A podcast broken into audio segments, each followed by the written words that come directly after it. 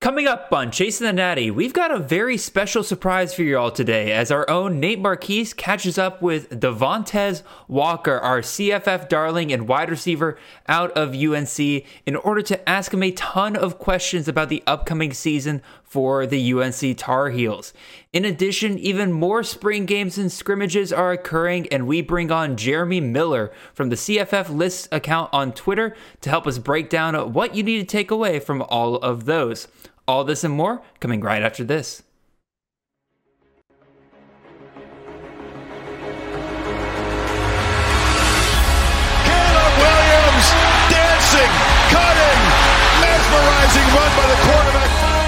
Marvin Harrison Jr. touchdown. Marvelous Marv. Ball next to the end zone, dropped it in for Franklin. Oh, majestic touchdown. This is Chasing the Natty, a college fantasy football podcast.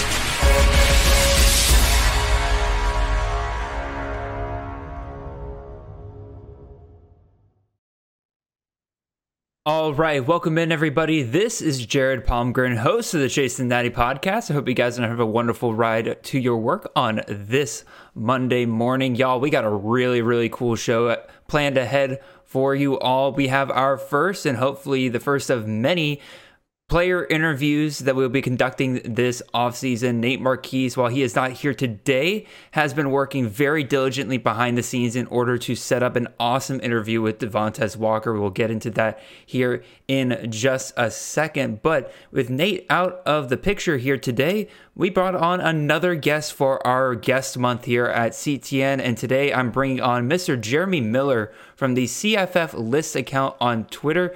Jeremy, how are you doing today, sir? Doing great. Uh, you know, I know people won't see this on Easter, but happy Easter to you. Uh, I'm glad we could find time to still work college football into the mix on on Easter. Uh, Yes, sir. but yeah, I'm ex- I'm excited about it. Haven't had a uh, a good long talk with anyone about uh, CFF in uh, probably a month, so it's always good to be back. Yeah, you guys have been working hard over there on your account. I know you guys have been doing a lot of the uh, um, spring camp positional battle breakdowns and everything right. like that. Those have been pretty awesome. Um, what kind of other stuff are you guys working on right now? Uh, I mean, we're we've got about a week. We've got four conferences left. We find it's a little bit easier in in the large CFF landscape when you start breaking down players to really do it initially by conference. Yes, sir. Um, so we always go through every spring, kind of breaking down, uh, you know, the position battles, you know, by conference, and then you know, once we get into the fall, we start mixing those rankings, um, you know, for the overall list. Uh, once we get through this in about a week, we'll really dive deep into Nate's expertise, which are the coaching changes.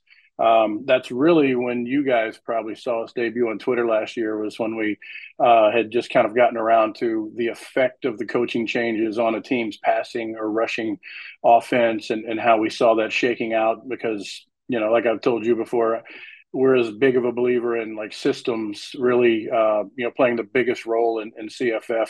Yes, sir. Uh, so, you know, to really keep up with all the coaching changes and, and how that's going to affect the passing O or the rushing O uh, is critical. So we'll we'll dive right into that once we get through these position battles uh, in about two weeks. Yes, sir. Y'all go check out all of their stuff over there at CFF List on Twitter. And um, honestly, that was a great way to kind of plug in Nate's final coaching change article from this past week. He has finally released the SEC coaching change. All 10 conferences are now available over on campusofcanton.com. And if you think I'm going to go into my spiel right now, you got another thing coming. We're going to wait until a little bit later on Nice. that. So, with that being said, first we're going to start off today by having y'all listen to the wonderful interview that Nate Marquise put together with Devontez Walker. So Nate's been working very hard on that. Please go ahead and enjoy that interview now. Welcome to a special edition of Chasing the Natty, where we have a very important guest with us today. We have first team All MAC Conference turned North Carolina Tar Heel wide receiver Devontez Walker with us today. Tez, welcome to the show. Thanks for uh, joining us here on Chasing the Natty. How are you today, man? I'm good, no problem. I appreciate you having me. Um, I'm doing good.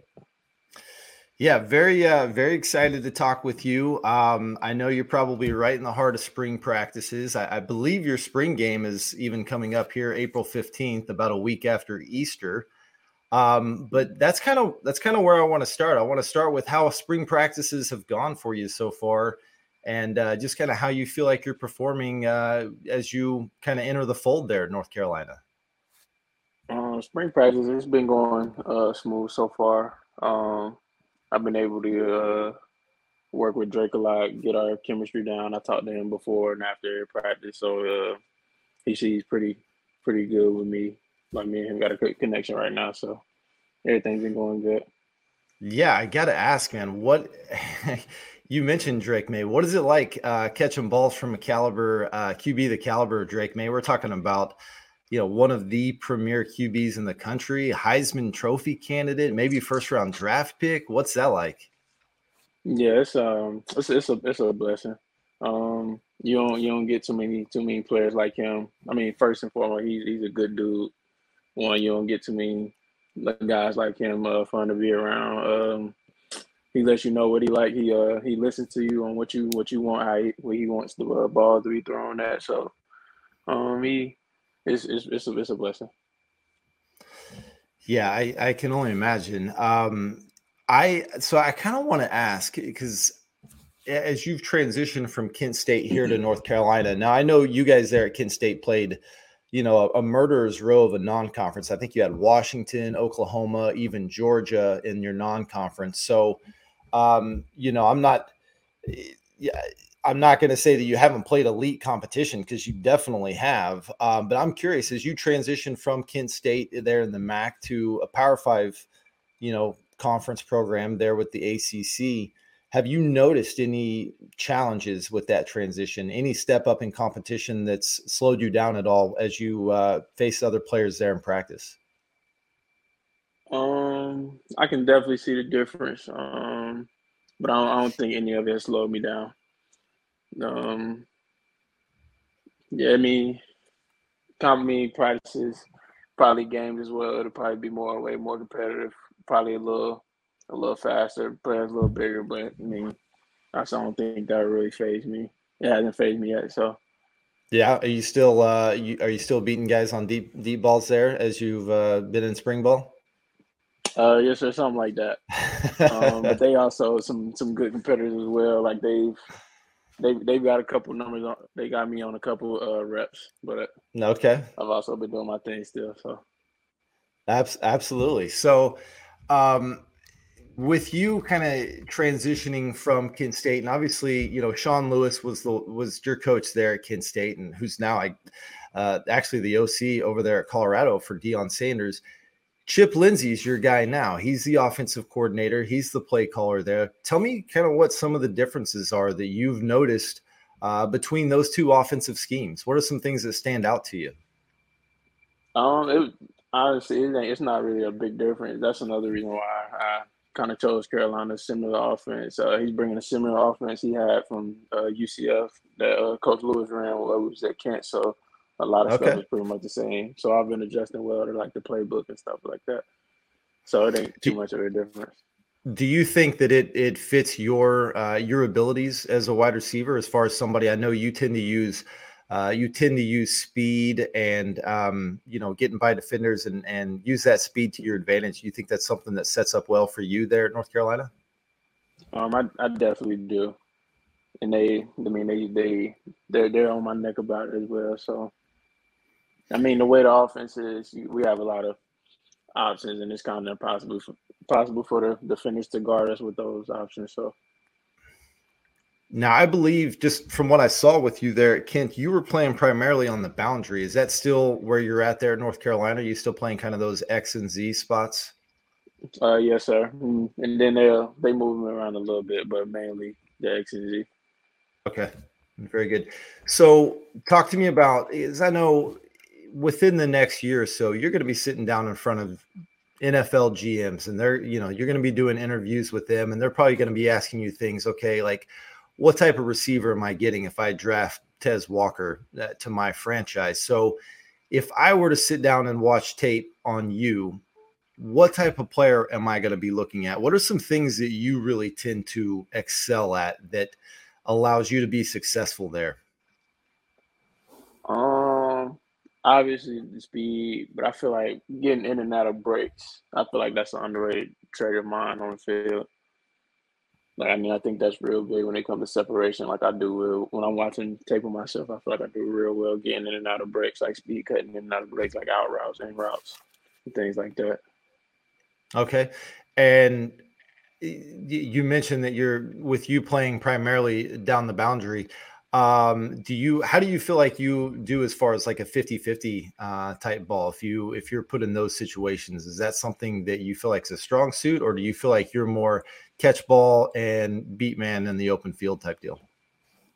Um both honestly. I feel like high point the ball going up for 50 50 50 ball that's my strongest trait. I didn't really show it at kent because i didn't really have to. I just outran everyone. But um, here they give me they're giving me that chance on the 50-50 balls in the goal line. So you'll probably see more of that this year. Gotcha. Okay, I, I like the idea of uh, of seeing a little bit more from Tez as we get inside the red zone there.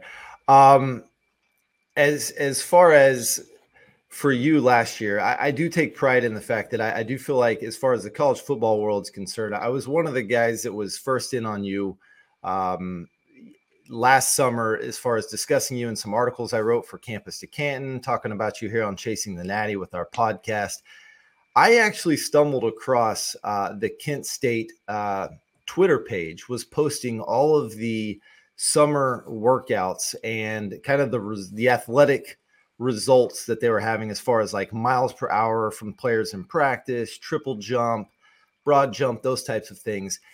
And when I saw that, I kept seeing the same name at the top of all of those athletic results with some freakishly uh, impressive scores. And that name was Devontae Walker. And I was like, who the hell is this guy? Uh, you, you'd been relatively unknown as far as time on the field talk to us about i know my listeners would love to hear what are some of your um, athletic measurables? If if we see you in the combine here in the next year or two or during your pro day what are we looking at as far as like 40 time vert those types of things? What kind of athlete are we looking at here?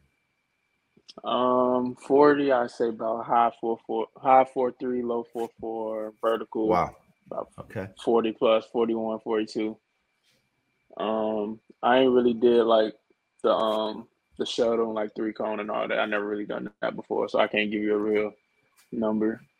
I just really did the vert in like 40. I, I think I saw actually somebody post the other day that on your uh, the ball that you caught against Georgia, that I think you took it to the house, uh, kind of an underneath pass. You took down the sideline, and it was showing that you hit like close to 23 miles per hour. Is that correct? Uh, yes, sir. And you're you're what six six three one one ninety five ish? Is it you're in that ballpark yes, as far as size? Mm-hmm. That is, yes, folks. We're talking about six three one ninety five, uh, hitting twenty three miles per hour, four you know high four three forty. Uh, 40 plus inch vertical jump. I mean, those are numbers that are going to really stand out uh, to scouts if if when you uh, end up there at the at the combine. That's really impressive, man. Hmm. My listeners, my listeners would crush me if if I didn't ask.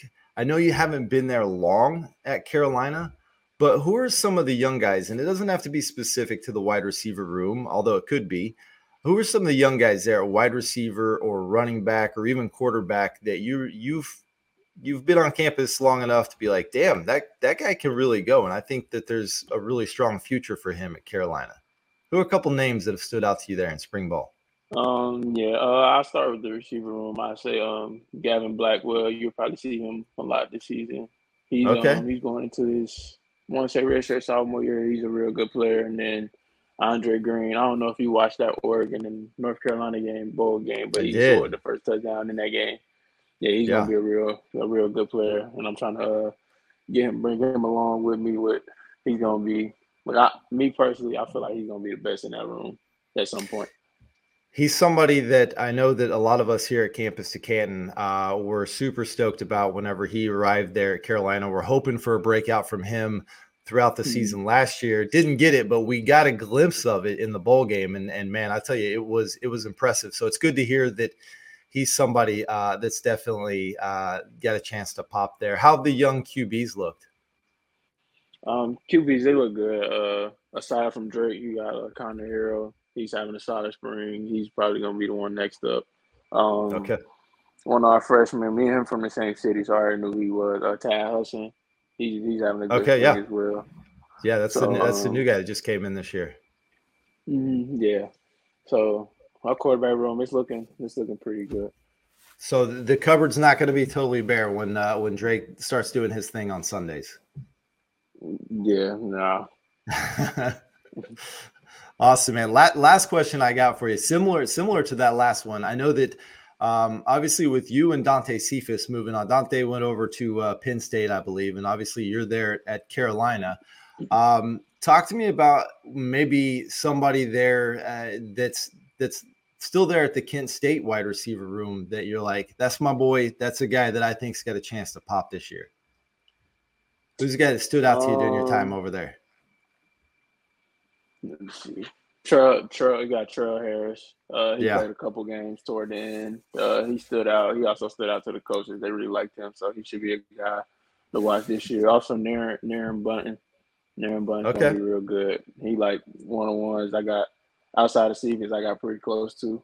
Uh, when I go up, I go up there sometimes as well, and I oh, also oh, hang out around with some of them guys. Um, yeah, yes, sir. Right so, on, man. Right on. Well, it sounds like things are are are going well for you there. It sounds like you're settling in well. The practice reports have been pretty glowing on you, uh, from what I've read there around Carolina. So um, I'll just say, keep it up, man.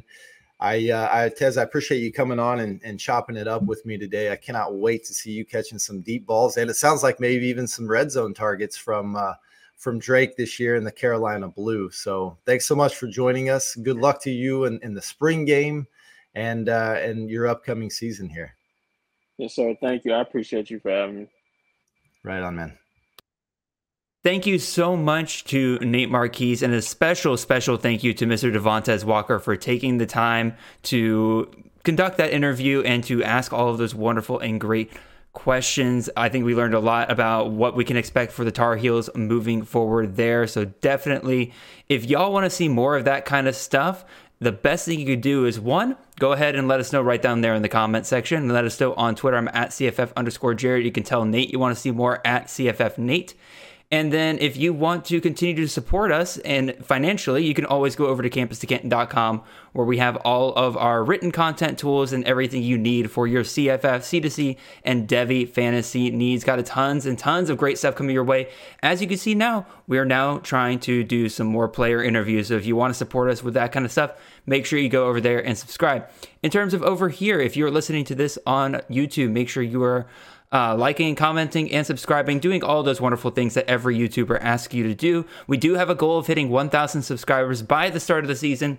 We're slowly but surely making our way there. So again, if you haven't already, go ahead and do that. And if you're listening to this on podcast, make sure you're following us wherever you're listening. If you can, leave those five star reviews. Would really appreciate if you just went ahead and did that. Again, shout out to the rest of our CFF team. We got a ton of great guys over here. Myself, Nate Marquise, of course, Brandon Sanders, who should be coming back with some future freshmen maybe soon. We'll see. We'll see. Chris Moxley, as always, he is he is the dude.com. We got Chris Kane, Ethan Sowers getting ready for all that DFS content, and we we have our newest member of our CFF team over here, Mr. Justin, the volume pig himself. You've seen a lot of his great articles out there. He will be joining us and doing some written content for us now. So, again, make sure you go over to campuscantons.com and to subscribe to all of that. That being said, Jeremy, what say we actually get into some of this spring news and let's start start diving right into it. Yeah, there's lots of it. So I'll I'll just have one disclaimer, which is I've promised to keep my comments brief so we can try to get through everything in a uh, reasonable amount of time. So I would also uh, highly suggest anybody who has more in-depth questions, if you feel like we don't go into enough depth, since we have 16 teams to cover, you leave them in the comment section, uh, as Jared mentioned earlier. Yes, sir. And you can always find Jeremy at OG underscore J Mill on Twitter. You can find their account again at CFF Lists And you can always find his co-owner of the CFF list at Willie B. Willie BZ, right? At on Twitter. Yeah, yes. yeah. I couldn't. Sorry, I, I, I should have written that down Z. before I got started. It's all right. It's all right. Um, but they're always willing to answer questions over there, so reach out to them as well. Got a really fun lineup here today of teams to talk about because as we were putting this together, I realized this might be the most G5 talk we've had on this show in probably a really long time. Like we have some Power Five teams we're definitely going to cover today with some of the spring games and everything like that, but as I was writing it down, I'm like, wow, it's another G5 program. We're getting some really good news out of some of these G5 programs. So we'll get right to it. And let's get to the first bit here that we will talk about. And this is less a spring camp update per se, because we're not really getting news out of UTEP per se. But it is reported that Tyrin Smith, the wonderful wide receiver from UTEP, who initially transferred to um, tra- transferred to Texas A&M, is now on his way back. It is expected that he will be after he completes his classes for this spring. He will be heading back to UTEP. This is a huge relief to the entire CFF world because if Tyrin Smith went to Texas A&M, he was going to be buried on that depth chart. They had their three starting wide receivers already in Evan Stewart, Ainias Smith, Moose Muhammad. Those were going to be the guys. Tyrin Smith would have been at best a fourth option who had been playing in certain situations, but definitely not a guy who is out there 100% of the time. Now he can go back to UTEP and pretty much just be that number one wide receiver that we love him to be over there. He was wide receiver 46 last year, and that was with a little bit of health uh, holding him back throughout some of the season. I think he goes back there and he his value is about to shoot right back up in CFF drafts with this news. So shout out to guys like Josh Chevy who have been drafting him in like the very end of drafts just in case he goes back to UTEP. So Jeremy, your thoughts on Tyrin Smith going back to UTEP? Yeah, um, I think it's uh, it's great for CFF. Like you said, um, one of the things I think we've all noticed in the early best balls is the lack of uh, purely reliable wide receivers that have a track record. Uh, so this this throws another guy with a great track record back in the mix. I know we we have slightly different ways of calculating our rankings. You like to use the total points. We like to go with points per game and we have him even as high as uh, wide receiver 30 on a points per game level versus you know you have him in the 40s we think now you know there's there's really no way he doesn't finish in the top 25 and potentially you could you could rank him among your your top 20 wide receivers uh, based on the limited number of of proven targets that you have out there. So expect him to rise drastically. They've lost their wide receiver two i believe from last year but Yes, the sir. good news is he's got the, he's got the same quarterback back from last year who really showed at times, you know, he, he's a quarterback that can have some huge games. Uh, so I think you're looking at a, a really strong candidate for a top 20 wide receiver in CFF. You know, I haven't even considered where I might put him in my rankings, but like, let's go ahead and do a little bit of that exercise right here, Yeah, right yeah. now. Um, let's see. Yeah, good lord, with the amount of guys that like you're not really truly in love with, because like again, Right. you have like your top. I'd say you're the top eight. I think for most people are just Yeah. completely set, and then I, gonna definitely think seven or eight. I think Tyrin is definitely in that next tier. So yeah, I'm probably looking at putting him in like easily my top 20 because I put him over Justin Lockhart, who I have as wide receiver 19. I love Lockhart, to be fair. So maybe that's a little high for a lot of people. But like Tet McMillan, I have him over him. Luther Burden, as much as I love him for this next year, he's going to be over Luther Burden. Squirrel White, I mean, again, I like the potential of Squirrel White, but I think I'm going to put Tyrin over him just because he's a proven Yeah, guy. yeah. So that boom, we're already in my top twelve. That's crazy how quickly that's going to fly up if he indeed does transfer back. Let's make sure that actually happens first. But- Right, right, right. Yeah, we do have a little bit of an asterisk, but if he goes back to UTEP, you know, you're, you're gonna you're gonna want to put him in that second tier for sure. Yes, sir. Alrighty, let's go ahead and move on to our next team here. This is a true spring camp update, but more of a sp- scrimmage update. And again, we don't typically get typically get a lot of news out of these G5 scrimmages, but we got quite a few to talk about here today. Let's go to Utah State first. This is a Blake Anderson offense. We love Blake Anderson wide receivers. Uh, again, thinking guys like Omar Bayless, you think guys like Jonathan Adams Jr., um, Corey Rucker for a time, uh, Deven, is Deven, Tom- yeah, Deven Thompkins, uh, his first year at Yeah, Utah Thompkins, State. yeah. Like, we love these guys. Last year, we didn't quite get that. There were some things kind of going on with that offense that weren't just quite clicking. It, it didn't help that Logan Bonner, they were trying to basically walk out his corpse out there on puppet strings, pretending that he was still healthy, and that clearly was not the case. Right. So Cooper Lega gets thrown out there without enough reps. And he gets better as the year goes on. You finally start seeing Brian Cobbs kind of emerge down the year as I thought he would last year, but right. he's gone.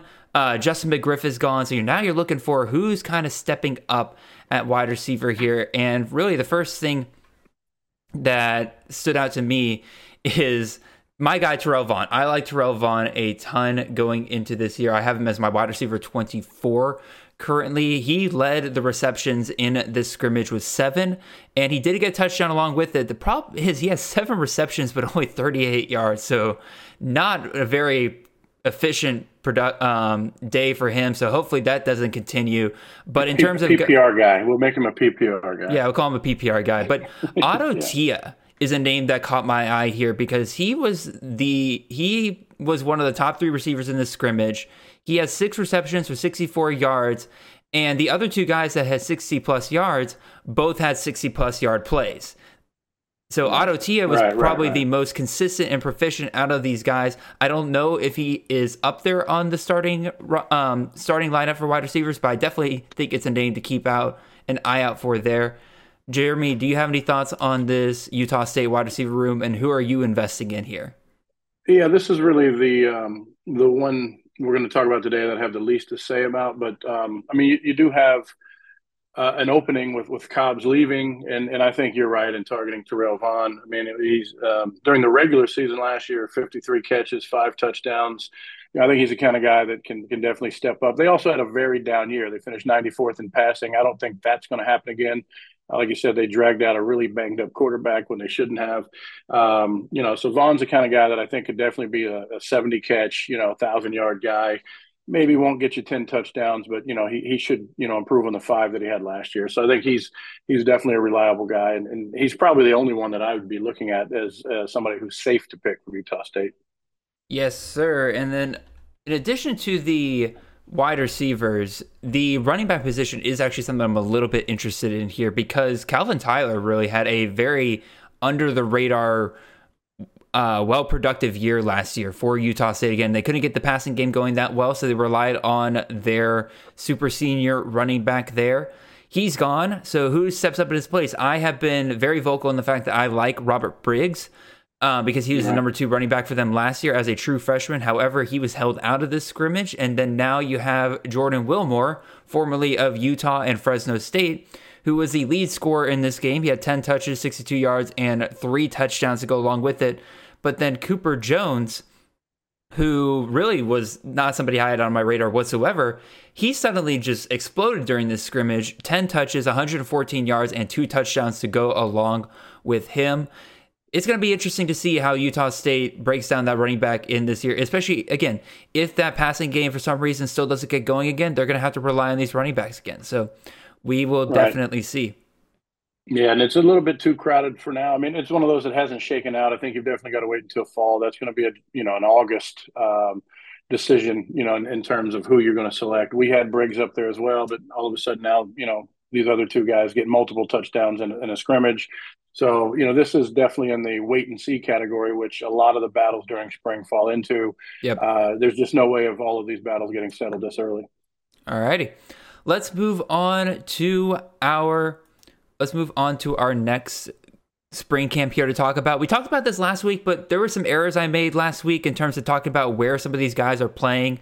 So we're going to talk about the Wisconsin wide receiver room again. And quite frankly, it has really generated a lot of discussion around the CFF world this past week, where we all realize that, again, this is the Phil Longo offense. If they're able to get this going in year one, all of these wide receivers are going super late in your drafts. And therefore, how do we pick out which one possibly could really just explode compared to where their value is right now. Because again, lot Wisconsin has a lot of things going for them right now. In addition to Phil Longo, you have Tanner Mordecai, who is a well-seasoned, um, well-seasoned quarterback who has been productive at SMU the last couple of years. He's not a he is not shy towards an offense that is not that's not afraid to throw the ball deep. So really, who are we looking at benefiting here? Based on recent practice reports, it looks like the top three guys continue to be Um, two guys who were here at Wisconsin before. You got um, Chimere Dike and Keontez Walker, who were um, Dike was in the slot last year. It looks like he's now moving to the outside, and then Keontez Walker again, another outside guy. And not Skyler Bell, but Will Pauling, the Cincinnati transfer, is starting in the slot. The last couple of years, it really has been the slot. I believe it's five out of the last six years. Shout out to Mike Bainbridge for putting that stat together. It has been the slot receiver in the Phil Longo offense that has been the most productive.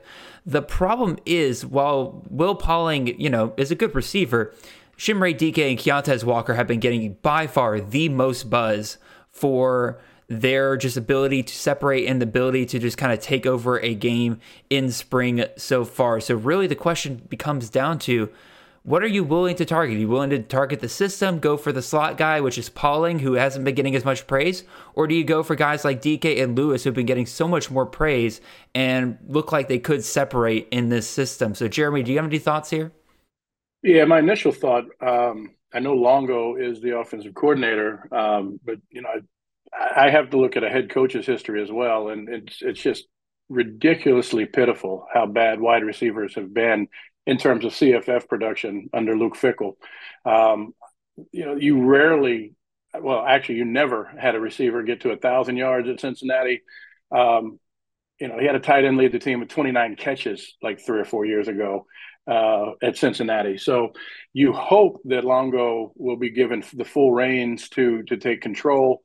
I have a feeling, you know, Fickell, you know, will will have some influence, and really with Braylon Allen, you know, that's going to be the strength of this team regardless. I, I don't know if this is a year you even want to touch a, a Wisconsin wide receiver.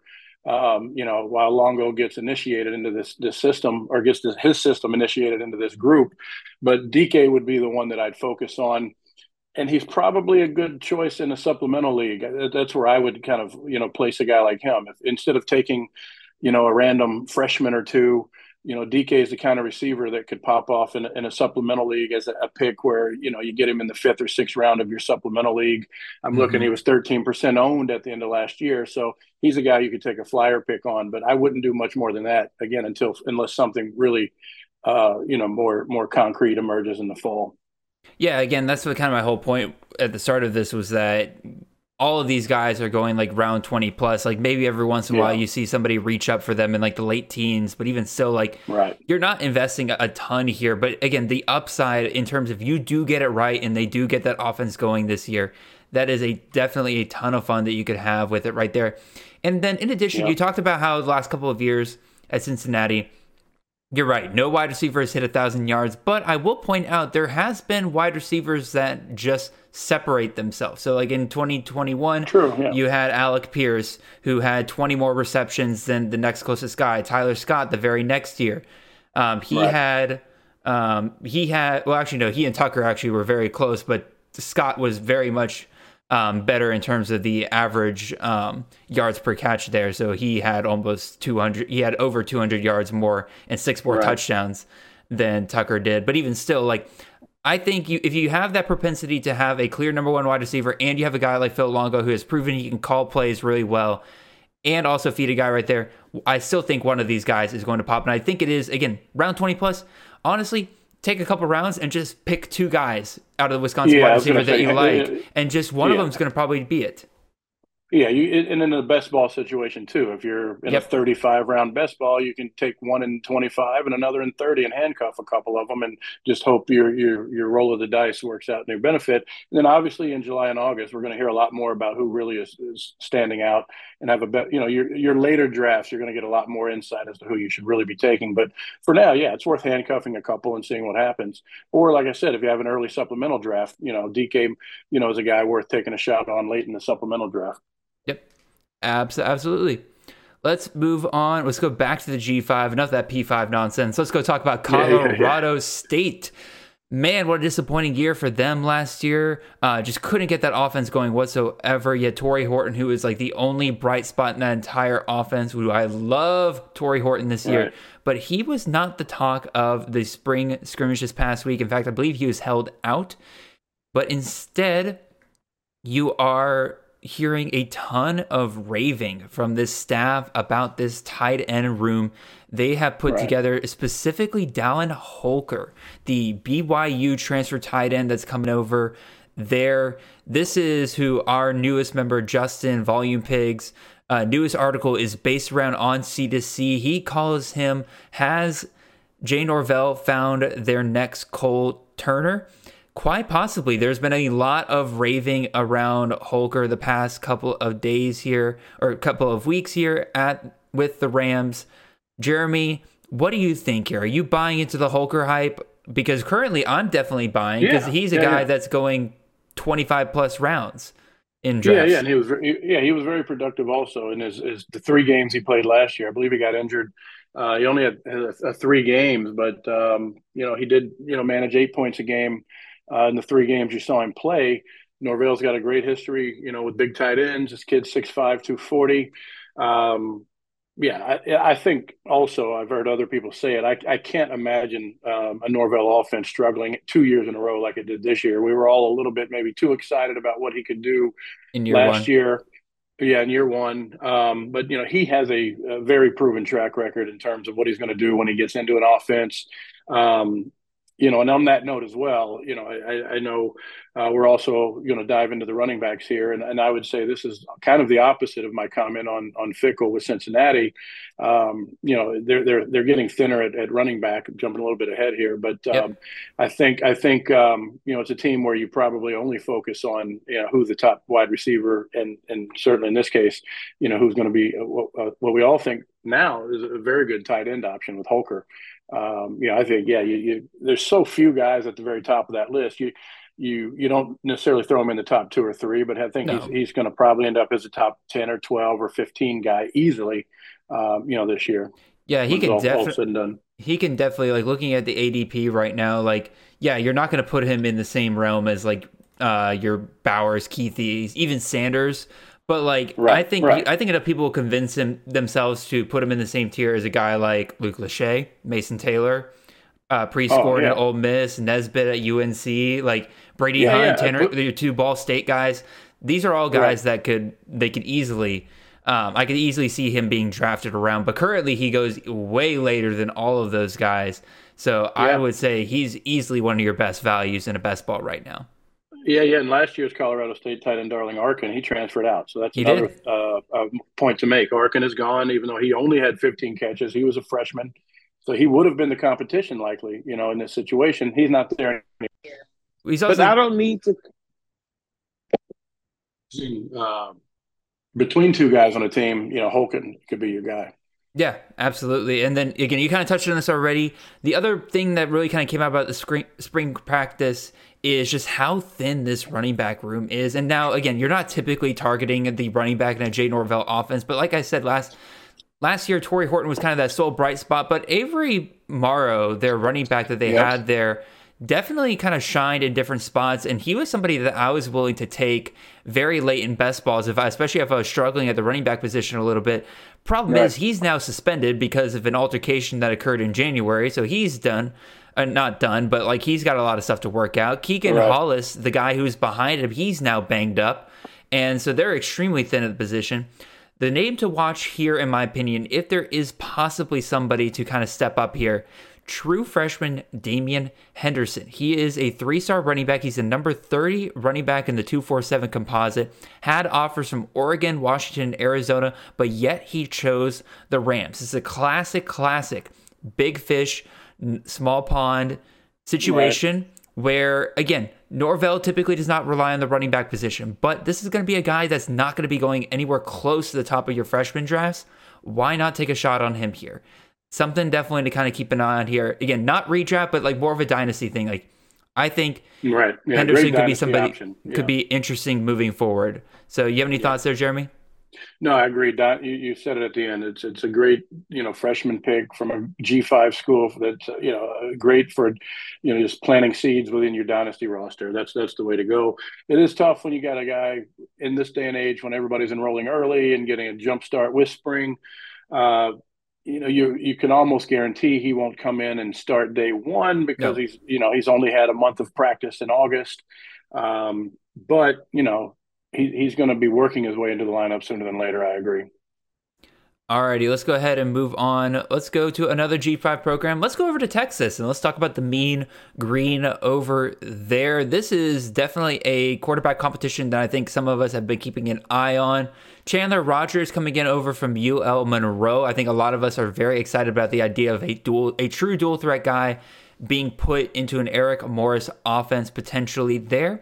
But he first has to beat out current incumbent backup Jace Ruder with Austin Aune off to whatever he is doing, whatever 30 year olds do after they spent a decade in college football. Um, so now you gotta you you have these two going up against each other, and this last week's scrimmage, man, was not not pretty if you're a Chandler Rogers investor. Again, he had nine passes for only 24 yards. Meanwhile, Ruder goes down and scores twice with two of I would say the top wide receiver options for this team in Roderick Burns and Trey Cleveland. Both of them got a, a touchdown each this past weekend.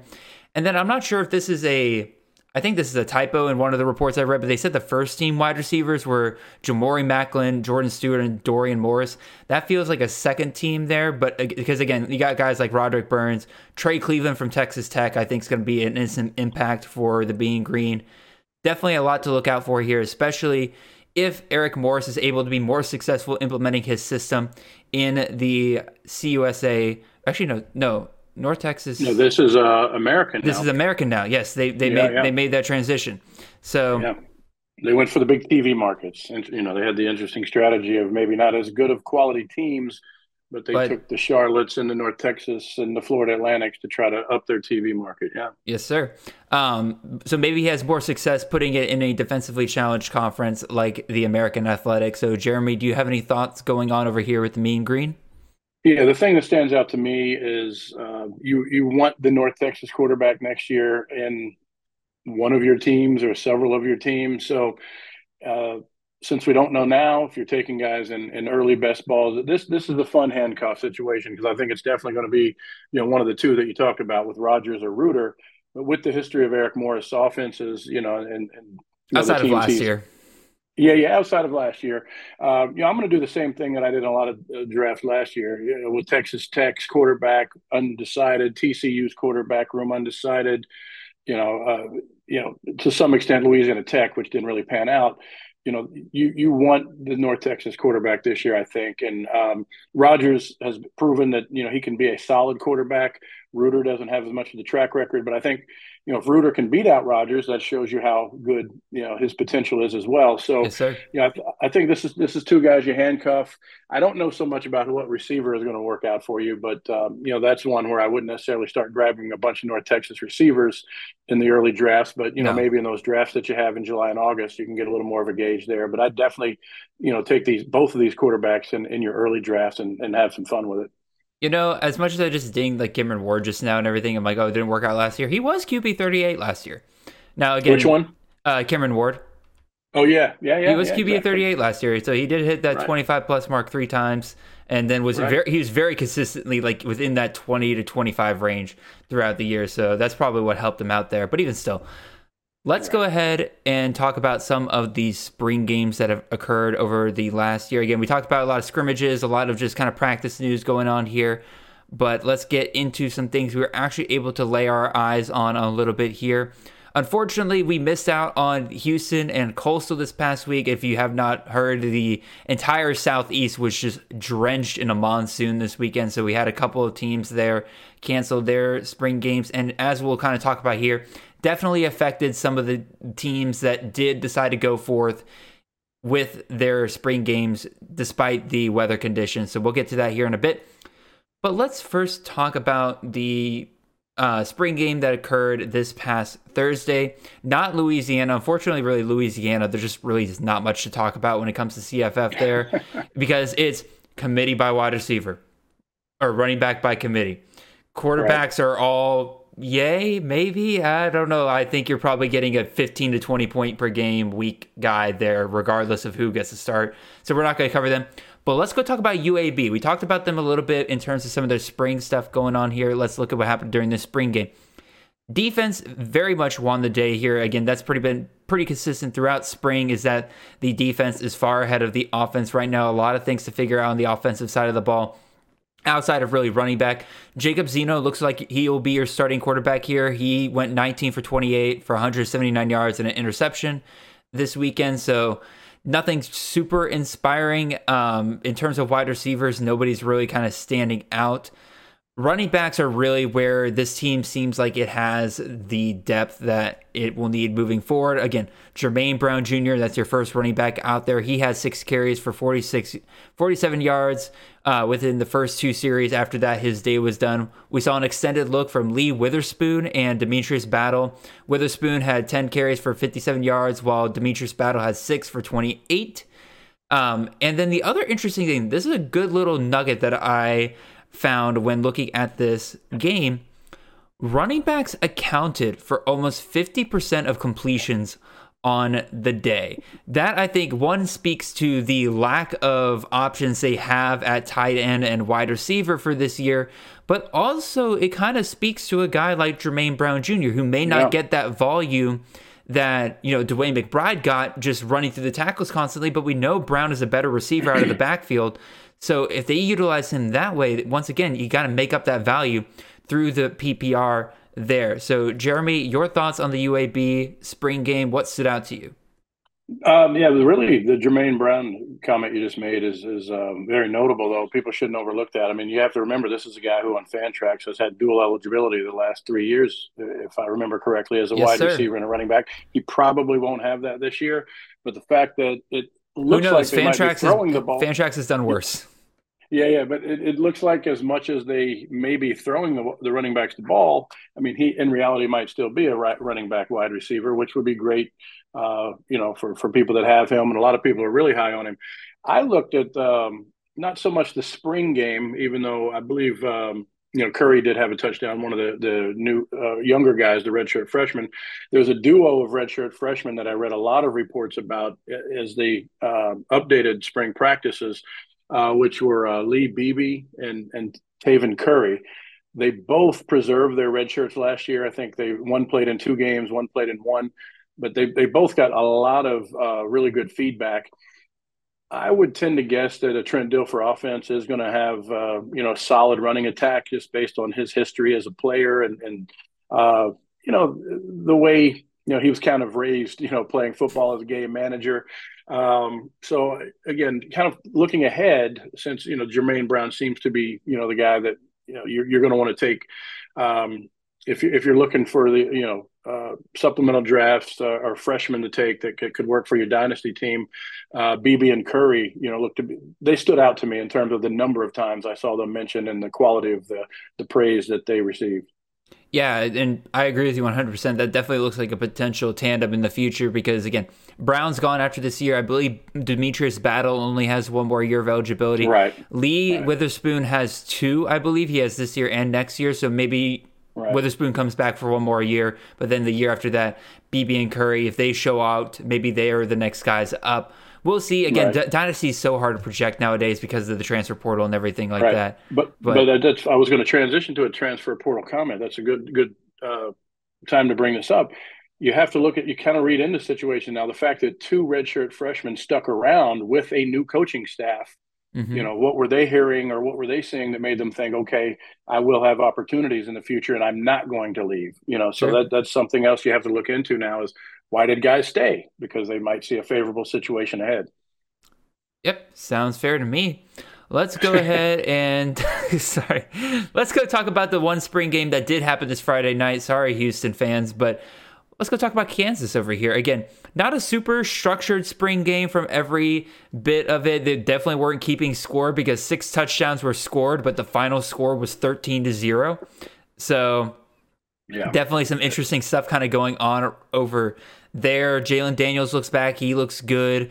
But the name that I really want to bring up with Kansas, and this is a guy that, again, I see go super late in a lot of drafts, is Luke Grimm. Very impressive bowl game to finish the year 10 catches, 167 yards, and a touchdown. Here he is making another score in this spring game. Seems like that he and Jalon Daniels have built a great chemistry with one another and he really is starting to kind of stand out a little bit. But also, Kansas has a lot of different wide receiver options here. And Jeremy, you actually have a guy here that you think is a potential wide receiver two here, despite the fact that again you got guys like Lawrence Arnold and Quentin Skinner still hanging around here. But tell us about your guy. Right. Yeah, Keelan Robinson is a guy that stood out in the spring game as well. He had five catches and a touchdown. And again, he's a guy that, you know, as, as, you prep for these conversations, you look back and try to see if there's a track record. And, and he was singled out as having a good spring, not just a good spring game.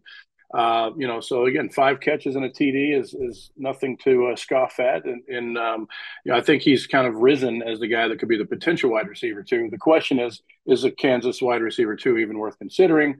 Probably not, but he's a, he's in my opinion, maybe the next guy up as a sophomore. Uh, I think it was a true freshman last year, and, and you got to really like the guys that were true freshmen that really start to pop in their in year two, uh, as the guys that will eventually take over. Um, but again, Griff seems to be the guy that that's going to be um, you know, a, a, good PPR guy, a good reliable guy. Mm-hmm. Uh, and Kansas just looks really balanced on offense this year. Um, they do. You know, I, as far as a, the, another pass catcher on the team that I would focus on, I'd really look at the Fairchild uh, at tight end. I, mm-hmm. I, I, thought he was leaving. Looks like he's back. I think for a six year. He uh, he's a really big. He's a really big guy, but he's he's another guy who had you know nearly eight points a game last year.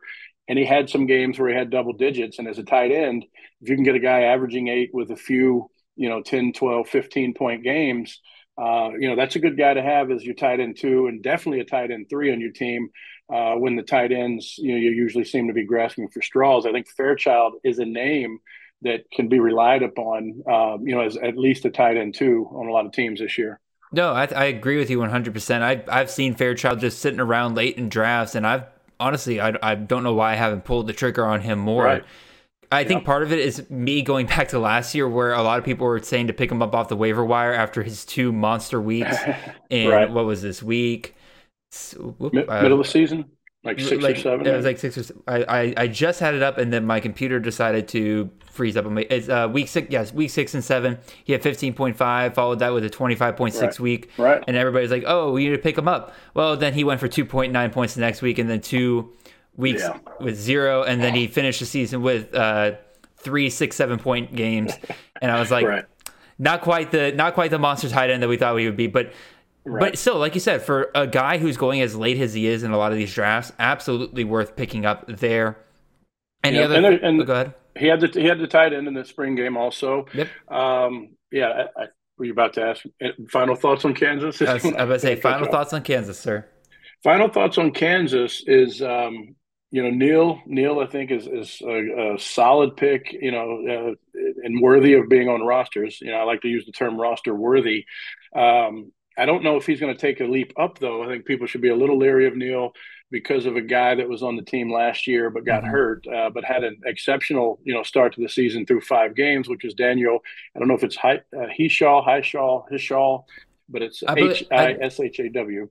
Uh, yeah I think it's Hishaw Hishaw, yeah. So this guy was averaging 15, um, you know, when he went out in week five. He had uh, five touchdowns, uh, you know, with only 259 yards, but he seemed to be a guy that they really like to use in the goal line. So for the guys that really are high on Neal, you know, be a little bit aware that, you know, he might have a little bit of a committee situation because he seems to be back and had a great spring as well. Yeah, and this isn't the really, at least so far we've seen, this isn't really the Lance Leipold system we saw at Buffalo, where he just ran the ball down your throat constantly. Again, with Jalon Daniels there, right. he has a dual threat quarterback that he can run around with the goal line. He has plenty of wide receiver targets. He seems to be passing him more with the Jayhawks than he ever did with the Bulls. Yep.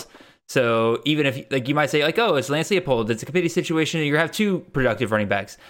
Devin Neal finishes the running back 36 given the fact that Hishaw is coming back, and also you have you could have Jalon Daniels healthy for his full season potentially here. I have no idea how he beats that this next year. Right, and and speaking of Buffalo, don't forget we have uh, McDuffie, who was at Buffalo a couple years ago. Good call. I didn't even realize he's he's actually running back three potentially to make it a little more muddy at running back, and he's got a history, you know, with the the Buffalo coach. So um, you know, again, it, it, stock might be down for Neal, even though he's a great player, just because of the other guys that might be in the mix a little bit more, and how balanced this offense will be this year. Yes, sir. So. Alrighty, go. let's go ahead and move on from the Jayhawks and let's go over to the Cardinals. Let's go talk about Ball State over here. Man, finding information about this game felt like I was pulling teeth because Oh yeah, I just, listened. I listened to the nothing. radio broadcast. Yeah, I had to You- listen to the radio broadcast. Oh, really? You, you find some interesting stuff out there, I bet. Um, Yeah, yeah. So the thing that came away is that there was a lot of uh, Kyle Kiel. I don't know how to pronounce this man's name. Kiel Kelly. Um, all his stands were applauding yesterday. There was a lot of reports coming out that he looked really, really good yesterday in this spring game. But I would say for a lot of people, not so fast. Layne Hatcher is still there, the perennial CFF journeyman. He's at his like fourth school in four years and he's still likely going to be the first guy up whenever things come around in the fall. Despite the fact that Kelly really did look phenomenal by all reports, it's here's the thing.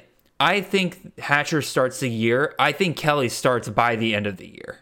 And it- probably hmm. right in time for action. So if you want to take the shot on Kelly and just hold on to him through the first half of the season and then just p- pray that he gets that starting job by the time action runs around, I think that's a fair thing to do, especially in a deeper league.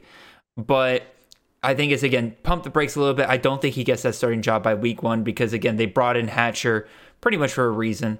So Jeremy, what kind of stuff did you find out from this game, especially from that radio broadcast? I'm curious now. Yeah, yeah. And again, I, I didn't listen to all of it, but I, you really want to focus on you know the first twenty minutes. I, I think to see who's starting, try to get an idea uh, of you know who who's going out there with you know what everybody would consider the ones.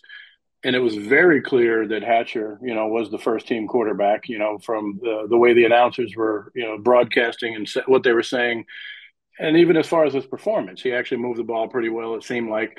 Um, I know a big Twitter question yesterday. I think it was Nate. I was uh, not sleeping, trying to figure out who wide receiver one at Ball State was going to be, and a lot of answers where it doesn't matter because they've got the two great tight ends with Koziol and Hunt. Yep.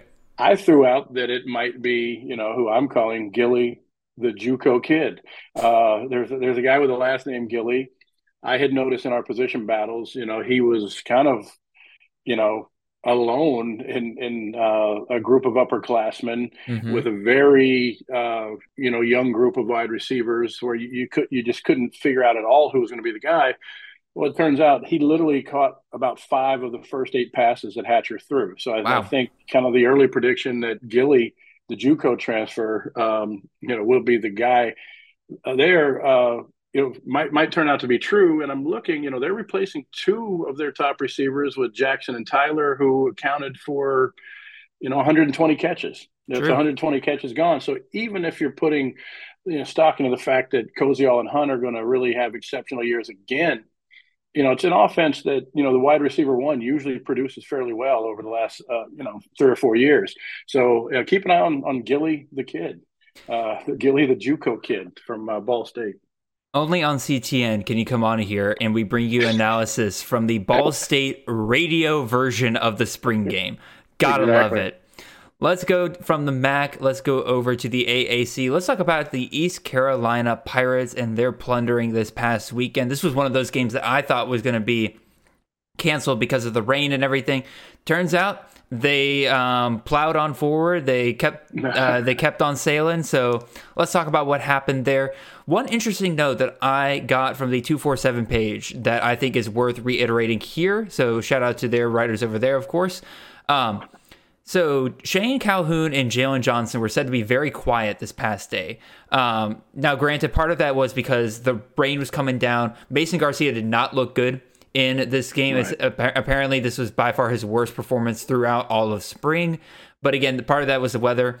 But it, part of that also was apparently Shane Calhoun and Jalen Johnson have said to have been focal points throughout the spring. So it sounded like Garcia was tasked with and challenged with targeting people other than them. So I think that is interesting to kind of know that even though Jalen Johnson and Shane Calhoun were quiet here, those might be kind of the guys to target here because clearly Garcia is almost relying on them based on the reporting we were getting over there from 247. Now, who did that benefit? Well, had Jarrett Garner, who I believe is one of the backup wide receiver options. He had seven catches. Uh, Cy Hatfield had a nice 59 yard touchdown play as well.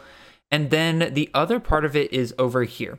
There is a pretty big problem going on over here from East Carolina based on the reporting that this offensive line has been an issue throughout spring and the run game is being affected because of it. They have been not been able to really kind of ground and pound through the line of scrimmage with their run game. So what what does that affect? Well, Kambaro Edmonds and Marlon Gunn had to take most of their plays in this spring game from passes out of the backfield. If that is something that continues into this into the fall and into the season, first of all, that's really bad news for this entire team. But even still, that might benefit a little bit your Marlon Gunn shares if he is going to have to catch a ton of passes out of the backfield in order to get anything going. Because Marlon Gunn's gotten a ton of praise from the staff this spring, so you fully expect him to be able yep. to make plays. Just got to get him the ball a different way. So, Jeremy, what did you find from this spring game that stood out to you? Yeah, you, you really touched on on most of the points I was going to make about the receivers and the quarterback. Uh, there was mention that you know Garcia is really he's been outperformed by Alex Finn, the backup quarterback, when it comes to like the pure passing ability. But they keep harping on the fact that Garcia is the better runner, and they mm-hmm. really do want to emphasize, you know, uh, you know, running the ball uh, a certain amount. So you know, he seems to fit the scheme better, and that that's really what's given him, you know, the uh, the step above uh, Finn to to secure QB one because it seems like he he has secured that. Uh, but Finn, you know, for the future seems bright in terms of just his pure passing ability. Um, the uh, running back situation is going to be interesting. Also, you mentioned Gunn getting a lot of praise. Uh, they've got an early enrollee true freshman, um, you know, Javoyus Bond, mm-hmm. um, who also got a lot of great reports. And again, you always love the true freshmen that enroll early to get a jump start. Um, but they, you know, looking back at uh, Rahjai, is it Rahjai Harris? I don't know how to pronounce his first name. I'm not good with those things, but you know, he went down with an ACL tear. Uh, Rahjai. Rahjai, Rahjai, okay, Rahjai Harris. Um, you know, he was a great backup. Um, you know, at ECU, ECU for the last couple of years. Looked like he might be able to come into his own last year. And you know, mm-hmm. we, they could have potentially had two close to thousand yard running backs, but he went down with an ACL. Good news is he's sprinting. Um, you know, he's six months into the injury. Typically, they say it takes nine to ten months to to make it back. Uh, he's on a good schedule to come back. So as much as we've heard the the really good praise from Gunn and the true freshman, um, you know, my fear there is you really are, are, in a sticky situation as far as like having a true running back one like you've had in the past, um, you know, with ECU. Uh, but you know, you, they've got a lot of good options, and particularly for the future. But you know, Harris, um, you know, I think when he comes back is is going to you know be looking for that running back one spot. You know, when it returns. Yeah, but here's the problem: Harris isn't good. Last, well, the, the, the, last two years, he has averaged 3.5 and 3.6 yards per carry. So you're talking about a guy that has just not been very efficient. Right, for right. for East Carolina, you got a guy like Marlon Gunn who has been consistently praised for being efficient and making those excellent plays. I don't True. think Harris is. I think Harris would be a factor in terms of just limiting yeah. a guy like Gunn's ceiling. Like I'm probably not going to waters a little bit. Yeah, I would say you're probably yeah. not going to get a Keaton Mitchell type ceiling because of it. Right. But at the same right. time, like I don't think there's going to be a problem with Gunn getting that number one running back job. The bigger problem yeah. for Gunn is just how good is this offense going to be. Yeah, and, and I'm I'm probably blinded just by the pure numbers. I'm looking at the 15.1 points per game, which you know isn't a top 40 back. I think that was 64, but you know you, you still you know 15 points a game stands out to me in terms of somebody that's you know got potential to you know, take an RB one spot or or at least muddy the waters for somebody that's up and coming and, and kind of keep them hold he he'll hold them back, I think, from their true potential for his final year there. True, but That's, again, you got a guy coming off an ACL injury. You're going to want to bring him back, I think, as slow as possible, especially if you have a guy like Gunn ahead of him that you can rely on to say, like, hey, no reason to rush Harris here. But we'll see. Yeah, and, and I'm not saying to invest in Harris as much as you know, just be a little cautious about you know how quickly the other two guys might come along. Fair enough. There we go. All righty. let's go from East Carolina to North Carolina. Let's go talk about the Wolfpack up here. Let's talk about what we saw from their spring games. Actually, got to see because again, I love these spring games that even if they're put on ESPN 8 The Ocho, we actually get to visually see what is going on with them over there. We don't have to rely on uh, super backwater, um, super backwater. Um, uh, beat writer websites and everything to find out a little bit here. We can see for ourselves. So things to take away from here. Again, Brennan Armstrong starts. That doesn't really surprise anybody here. He had a pretty mediocre day. Um, led a couple of scoring drives. Didn't score himself whatsoever. Uh, about completed about half of his, exactly half of his passes, 14 for 28, 127 yards. Not really a great day. Doesn't really put away the uh, the worries about him kind of transferring over here. MJ Morris ran for the ran with the second team offense the first half. He also was kind of struggling, but once he got put with the first team offense in the second half, it felt like a switch came on for both the first team offense and for Morris as well. Had a couple of really big plays in the second half. Maybe the defense was getting tired, who knows? Uh, but a couple of standouts at the wide receiver position. Again, Terrell Timmons, uh, who was described as that next up and comer, up and coming great ACC wide receiver during the broadcast, is definitely somebody to look out for in the future because we know for a fact that Robert Anae can produce not just one but two wide receivers for CFF. So definitely Terrell Timmons, a name to keep an eye out for there. And then more dynasty here than anything else, but Kevin Concepcion is a true freshman wide receiver that really made some pretty incredible plays here. And a lot of people are kind of talking about that they would not be surprised if he is a factor early, if not starting for this team by the end of the year. Uh, and then the other thing was here again, the offenses didn't look great overall, so the defense looked really, really good, and that's pretty much been consistent throughout spring. Jeremy, what are you looking at here with the Wolfpack? Do you see anything that kind of stood out to you? Uh, I mean, not not nothing really stood out so much in the in the actual um, game itself, the spring game itself. But you know, I'll, I'll just reiterate, uh, you know, that I'm very excited. You know, Armstrong's reconnected with his former OC. I believe you are as well. We've both expressed yes, that uh, several times. Um, you know, I, I, think Armstrong is definitely back to the status that that he uh, achieved two years ago, where he was a 30 point per game guy. Um, not so much because of his arm, but I think he's going to get back to being able to use his legs again, mm-hmm. uh, especially in a situation where none of the running backs seem to be standing out. You've got yes, Jordan sir. Houston, who I believe scored in this game. Yes, sir. He was three uh, other. Yeah, he was the first uh, touchdown. First touchdown, but I, the, the, confusing part is that three other running backs also scored. So you've you've got a situation where you know I think a guy's returning that had 500 yards, two that had 400 yards, and another that had 300 yards. So um, you know what you know, was a huge committee, you know, last year, probably will continue to be. But I think that opens up, you know, scoring opportunities for Brennan Armstrong, who even last year, um, you know, was able to still score six touchdowns on the ground. So, you know, I think he starts to approach double digit touchdowns on the ground again. Uh, he just needs to find those, you know, key, you know, two targets, you know, like he had in Virginia, uh, so he can make sure he gets over 3,500 yards passing as well. That that part mm-hmm. scares me a little more than uh, you know, his ability to bounce back on the ground. I think he, um, what did he have? He had 300 yards last year. Yeah, like basically 400 yards rushing last yeah. year. But I, I, think you know he's a 600 yard, eight to 10 touchdown guy on the ground, and and and he's the main uh, focus. You know that you know for me when I'm looking at, at guys to take from NC State. I think like one fourth of his rushing production last year came from one play against like East East Who Gives a Crap University, um, yeah. where it's like a 90 yard rushing touchdown. I, I, forget what team it was. Sorry, I, I don't mean to right, be right. so pejorative. Um, you talked about the running backs. Six, he still had six touchdowns. You know, he still so. has six touchdowns.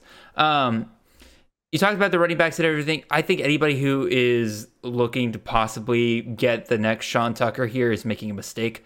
You are looking at a guy who, when he ran oh, the yeah. offenses at Virginia, there wasn't a single running back to hit over 400 yards in the last two years that he was there, and, and then he before that 500 yards.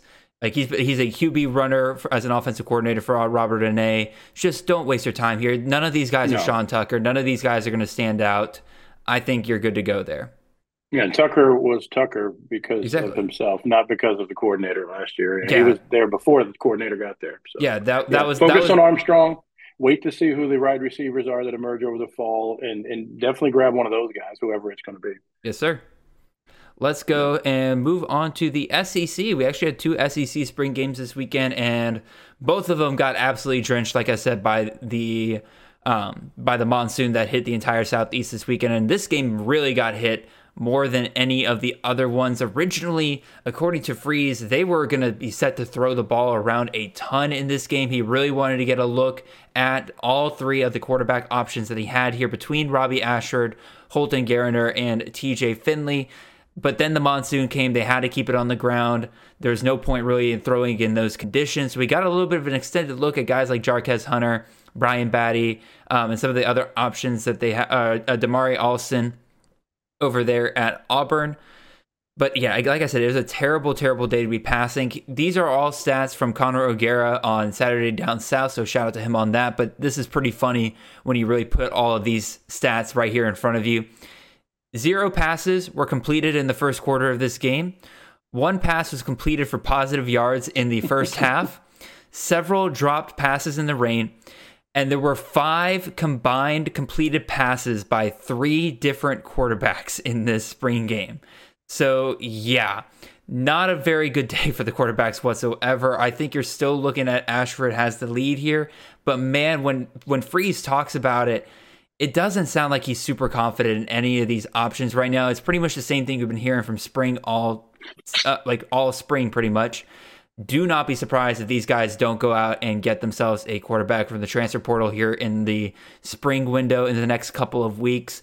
I am I'm truly shocked how Auburn didn't go land Spencer Sanders. That blows my Right, mind right. because if Lane Kiffin's able to land Spencer Sanders without guaranteeing the job, Spencer Sanders could have walked in the moment that the moment that he walked onto Auburn's campus, he would have been the best, most experienced quarterback and probably would have had the job from day one.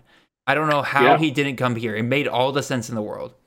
Or- I'm glad or- as a Georgia fan because we don't have to play against it now, but still. Right. Yeah. But think about it. You know, uh, Grayson McCall was considering going places like this. Would have been a great fit for you know Grayson McCall as well. Um, you know, there's there's there's a few guys that you would have just loved to plug and play.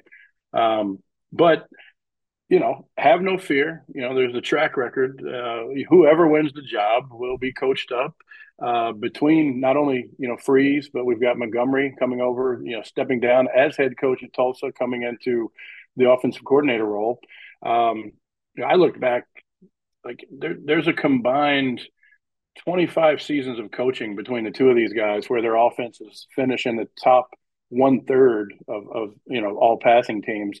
There, it's a rare season where you see these guys off either one, of the offensive coordinator, the head coach's offense finish outside of the top 40. Uh, you know, they're not always finishing, you know, top 10. Although uh, Montgomery had a great run when he was at Baylor, being part of some nice top 10 offenses.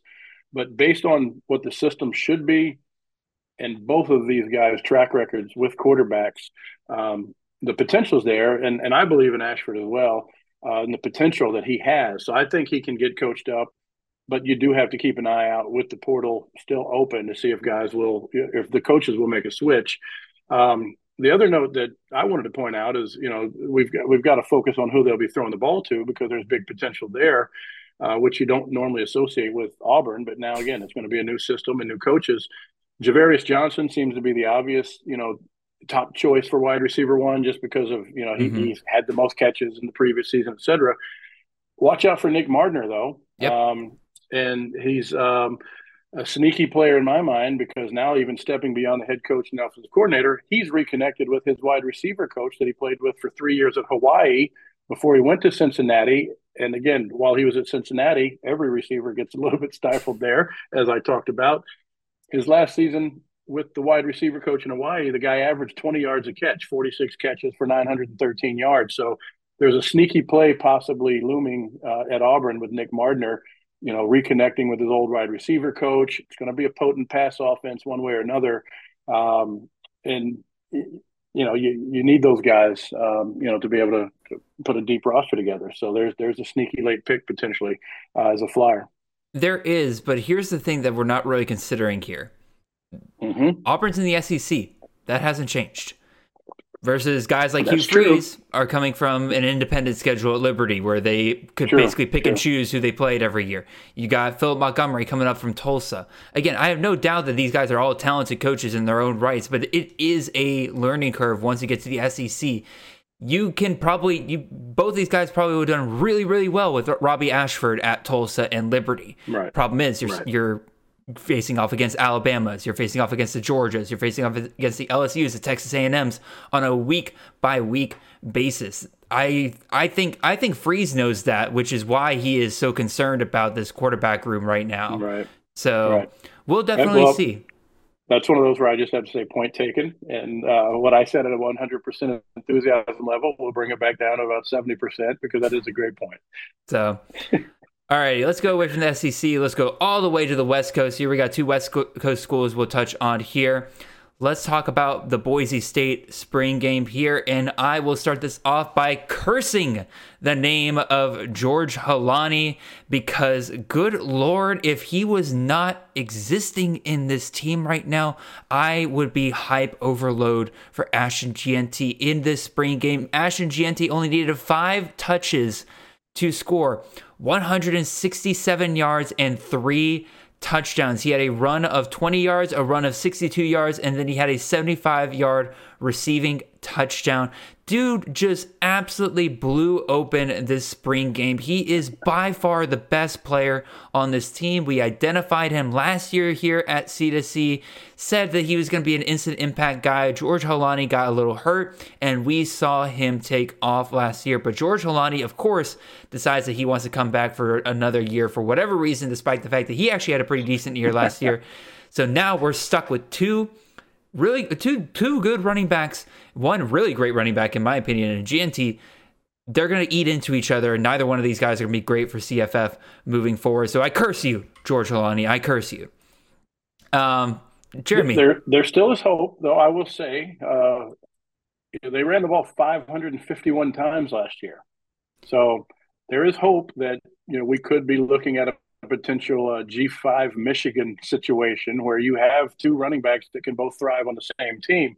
We know the talent's there with Jeanty. I second everything you said about Holani stifling him uh, because they're being loyal to Holani and, and probably the work that he's put in over his career, which you know deserves a round of applause in itself. But um, you know, I, I think there is still room to hold out that you you could have either one on your team and still get decent points. Are they going to be the guy you take in rounds one through three? Probably not. But you know, there there they are guys that you know on any given day, either one of them can go out and probably have a 150 yard, three touchdown day. but the problem is the you don't know who's going to be who 60. each week. Yeah, you you won't know. Yeah, yeah. It's it's it's it's an interesting best ball, you know, handcuff. You know, where it would be fun to have both because you know one will have a big day on any given week. Um, unless the quarterback steals their touchdowns, which Well, is that's the that's the other thing I was problem here is that. Taylen Green is a much better runner than he is a passer. And for those who are hoping Yeah. that he looks like a running back. I would say for those that were hoping that Taylen Green would improve in the passing game this year and potentially be like that all around CFF back or uh, quarterback that you love to have. Uh, he went nine for 20 in this spring game, 167 yards and a touchdown. Again, 75 of that came because of a short pass to Jeanty, who Jeanty pretty much did all the work there. So, Taylen Green, I again, he's more he's also kind of a nuisance here with when it comes to Jeanty because again, he's going to run the ball a ton. Yeah, I think he might he might be the bigger nuisance than Holani. I think there's room for both of those running backs to thrive uh, until you remember that Taylen Green is the third running back in the backfield. Yeah, pretty much. Um, and then one more name I did want to throw out here: uh, Prince Strachan is a six foot five wide receiver who is quickly, quote unquote, becoming one of Taylen Green's favorite target. Well, when you're a guy with some passing issues, why not throw it to the guy who is six foot five over the middle and just kind of lay it out for him and let him use his body to get the ball? So might be an interesting play there. Definitely not being taken in any drafts right now, but just want to kind of throw that name out there. I still like Latrell Caples for Boise State this year. I think he did a pretty good job last year. And I think he'll continue that moving forward. But Jeremy, do you have any more thoughts on the um, Bluefield Brigade here? No, no, no. Just don't be too down on on Jeanty because of Holani. I'd be a little more optimistic, but I'm I'm a I'm a half uh, full, half, glass half full kind of guy. So Jeremy, I will continue to curse his name. Just as simple as that. All right, let's go to Vegas. Let's go cheer us up and go to Vegas. Let's go to UNLV over here. Find out what they had going on with their spring game. Quarterbacks, rough day here today. 47% completion percentage across all of them. Six interceptions thrown between all of them. And surprisingly, back from the dead, Harrison Bailey had the best day, leading two touchdown uh, drives here, one of which to Ricky White and one of which to Jacob de Jesus, our new favorite uh, name of the year player right now. A lot of people are hoping this guy's very good because we would love to talk about a guy named de Jesus constantly. Oh, on, on Easter on Easter. This is actually very, very fitting. Um, but Ricky White once again showed out here four catches, 90 yards, and a touchdown just in the first half. I, I couldn't get stats on what he was able to do in the second half, but again, he looks like the clear number one guy here. With the uh, Marion offense here, with him coming over from Texas over here, the go go offense, I think Ricky White's definitely somebody you need to be looking at later in your drafts. Not a guy that's going very high right now. And quite frankly, I probably have him ranked too low in my ranking, so I'll probably fix that here later today. But then uh, as well, Jacob De Jesus pretty much looks like that potential complementary piece to White. So if there is room for two wide receivers, De Jesus is probably that number that next guy up right there. But this is all very contingent on the quarterback play improving. Again, you can't have Doug Brumfield going two for eight to start the spring game. Just not a very good day for the quarterback play whatsoever. Jeremy, you have any thoughts here from the uh, UNLV Rebels? No, DeJesus uh, stood out as well. I, I, did have a note to mention him. Um, you know, we're we're giving you a good list of JUCO prospects to keep yes, an eye sir. on. He's another guy where if you say where did he come from, yeah, he's he's a, a transfer in from the JUCO level. So you know that's two that we've mentioned today um, that that are definitely they're not going to be taken because they weren't here last year. I need to I need to contact A Star. He does he does uh, JUCO threads all the time, and Okay. so like, I need to be Yeah, like, yeah. hey, you know, but you know about these two guys? Let's let's, let's get something going for these Exactly. guys. Jesus and uh, and Gilly, yeah, those those are our two guys. But again, these are guys that are going to be available in your supplemental teams if you're really lacking at the wide receiver position. You know, this is another one um, where uh, Ricky White might be gone. You, you you take a gamble on a guy like De Jesus instead of a true freshman. Uh, Yes, sir. are always they're always gambles. You know, we've we've seen that from uh, you know the very limited number of guys that appear in the top 20 30 or even 40 of any position group list uh, you know from year to year even though we all get excited about them the juco guys can tend to come in and make a difference uh, quicker and right away. And i'll just add that um, you know this is another way too early to tell situation in the running back room. Um, you know, you're you're assuming this offense will be you know pretty balanced uh, with the Texas uh, offensive coordinator coming in, uh, or the guy from Texas coming in to be the offensive coordinator. Uh, but the leaders appear to be you know Wimmer and Briggs uh, as your front runners, but it's way too early to tell. Mhm. You know, one may be worth taking, but uh, I'm not going to endorse you know either of them at this point.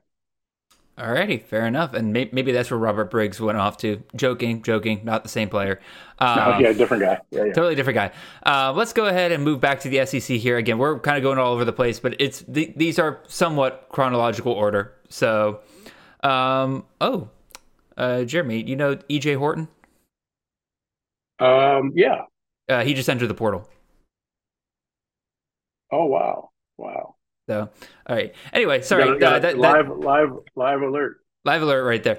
Um, wide receiver Adam Marshall hit the portal. You guys probably don't need to know anything about that. Oh. Let's go talk about. Let's go talk about. Yeah, yeah. Let's He go talk about. public, a little bit of an arrest issue.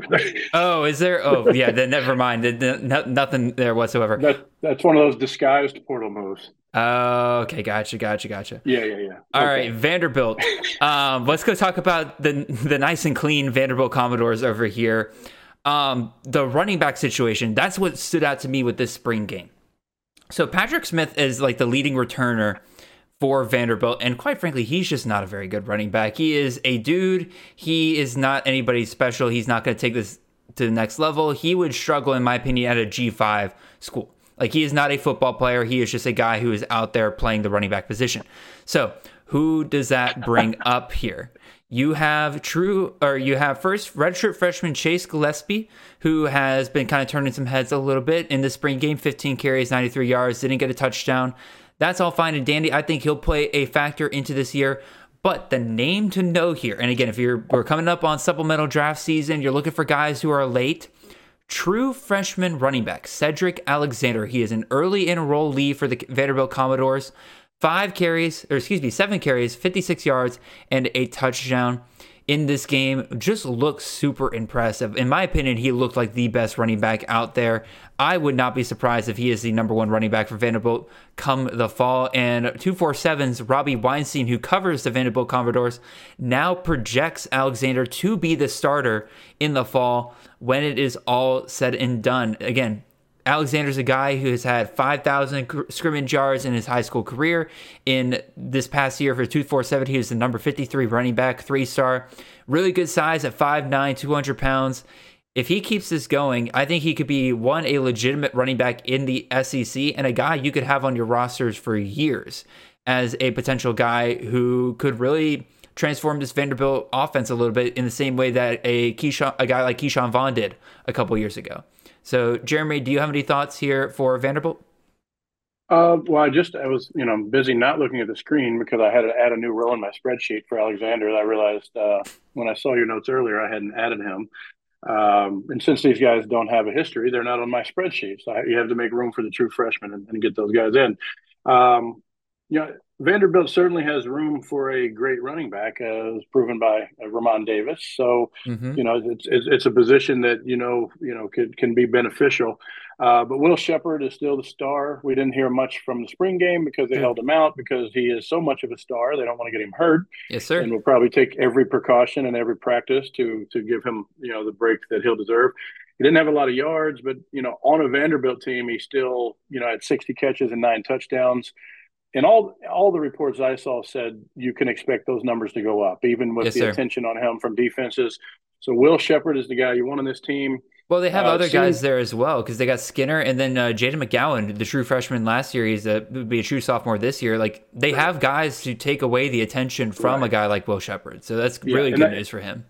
Exactly, and that's what you need. Yeah, McGowan had his 44 catches. Um, Skinner should be better because he was, you know, they're both young. They're both young and upcoming. But yeah, you don't want a guy who's the only guy on his team. So that's a great point.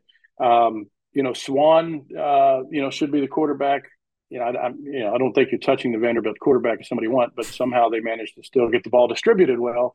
Uh, you know, so so Sheppard's your guy. Probably the best quarterback that Vanderbilt's had playing under center for them in a long time, just from a pure talent perspective. Yeah. So like, it wouldn't shock yeah, me if he young, so did he things that we wouldn't expect a Vanderbilt quarterback to do. Not saying go draft him, don't go draft him right now, but I'm just saying like yeah, you know. yeah, yeah, exactly. And he, but he was a true freshman last year, so we give him a little bit of benefit of the doubt, and we will expect improvement, you know, from a guy like that too. Of so, um, but I'm looking, you know, what he had nine games and 1,200 yards and 10 touchdowns last year. So, you know, he's got a lot of room for improvement. But again, somehow he still managed to get the ball distributed pretty well, even with his limited stats that came out of that. Um, but, you know, I think we've given you some good names for this year and for the future with the running back with Alexander. Yes, sir. All right, let's go to the MAC, everybody's favorite conference. Let's talk about what happened here at the Toledo spring game. Not really much yep. kind of came out about it. Again, once again, just like with Ball State, finding information about some of these MAC schools is like pulling teeth. But I was able to key in on two names that seem to kind of be standing out both in Toledo's spring and also in the spring game a little bit. First and foremost, you have the wide receiver, Junior Vandeross III. Dude, I believe, had one catch all of last year, but it sounds like he has made a major step in this spring and is quote unquote catching everything thrown his way during the spring practices. Got plenty of action in the spring game as well. Very, very deep guy, but definitely a name to kind of file in the back of your head because we have seen with Toledo before that it is possible for them to key in on one wide receiver. So Definitely, again, Junior Vandeross III is his name. The other one is a young running back, Connor went Wallen Wallen Zach. I this is I, I promise you. you this is this is a hard one to pronounce. Connor Walendzak, quote unquote, has said to have the it factor and quite frankly has been outperforming some of the upperclassmen in Stuart Boone and Kelly definitely a lot to climb over there, but it is one of those guys where if you are if they are being talked about as just being straight up better than those guys, he'll probably be in a committee to start. But if those guys really can't separate themselves or kind of step up their game, it wouldn't shock me if a guy like Walendzak potentially, and again, super, super deep we're talking about here, potentially could be a guy that could surprise the next couple of years. He's definitely more of a dynasty play, I would say, than Vandeross. Vander Ross, I could see performing well this year, but just some names to kind of keep an eye out there. Jeremy, do you have any thoughts Yeah. on the Toledo spring game? Uh, no, except that boy, all we needed is a more cluttered Toledo backfield after what we all debated about in the preseason last year. That was and then completely None of us for were right. everyone. No, Yeah. say- nobody was right. yeah, nobody was right. You, you know, except for someone who might have said they're not going to have any good running backs, which nobody did. Everybody kind of stood behind somebody, whether it was Kelly, Boone, or Stuart. Yep. Um, and now you're throwing a fourth name into the mix. So when we did, uh, I think the MAC was our first positional breakdown. hmm You know, for the, the battles to watch. And even though you had three running backs at that time that looked like they'd be competing, we didn't even include them this year because we don't have any doubt that it's going to be a committee. And our whole purpose of pointing out certain battles to watch is just there could be a leader that emerges that will benefit you. We're not Mhm. just trying to point out battles that are going to land at a committee at the end. So w- we don't have any faith that a winner is going to shake out. You know, they all had 400 yards or something last year. Now maybe they'll all have 300 yards, and we, and DeQuan Finn will have DeQuan Finn will have double that with his 600 and 10 touchdowns. I You know, love he's, He's another, you know, uh, Armstrong. He's gonna. He might not get the 3,000 yards passing. He'll get his 2,000 passing, maybe 20 touchdowns. He'll have his 600 yards rushing and his 10 touchdown. And for now, he's the only guy you want on, on Toledo's team yeah, in your early drafts. Yeah, in your early drafts again. Maybe you take some shots on these guys really late. Again, Vandeross Yeah. the third. I am not saying draft him in like the top. Like I, I'd honestly say like this is a guy that you could probably get, or definitely could get like in round thirty plus. Like if you're just scraping the bottom of the barrel and you just want to take a shot on the guy, go for go for a Mac guy with a little bit of hype right now. Yeah, One- and somebody just needs to leave. Somebody needs Yeah. to transfer out. Alrighty, make let's- it easy for us. Let's go and talk about one last team here, and that is Temple. Temple Yeah. got a little bit of hype going here from you, uh, Mr. Jeremy. You seem to be very Yeah. interested in these guys moving forward. So tell me about Right. it. What do you like so much about them going into this year? Yeah, I mean, quite frankly, I, I missed on them last year and had no idea how well they had performed until I started doing the offseason analysis this year, looking for potential players. Um, you know, EJ Warner at quarterback, you know, didn't necessarily stand out, you know, with his final uh, rankings. Maybe you can look that up while I'm talking. Um, but he was certainly one of the best true freshman quarterbacks to play last year, and he did actually uh, reach the 3,000 yard passing mark on a team that finished 30th in passing overall. Which that's the part that completely went over my head. I think Temple is so off of people's radar when it comes to assuming they're going to ever be a good passing team. You know, most people, I would guess, you know, kind of overlook the fact that they somehow managed to finish in the top 25% in the country in passing and it had a true freshman throw for 3,000 yards. So Yep. I'm throwing EJ Warner on your radar now. If he's been off your radar, I don't think it was a fluke. I think he only gets better. Uh, they said he had a really average spring game, but that was followed by everyone who said he had a phenomenal spring uh, and should show a lot of progress. Um, and you've got another receiver there, Amad Anderson, who went four for 58 in the spring game and is definitely standing out as a, a legitimate threat. Um, uh, you know, uh, for their opposition and, and should be their wide receiver one.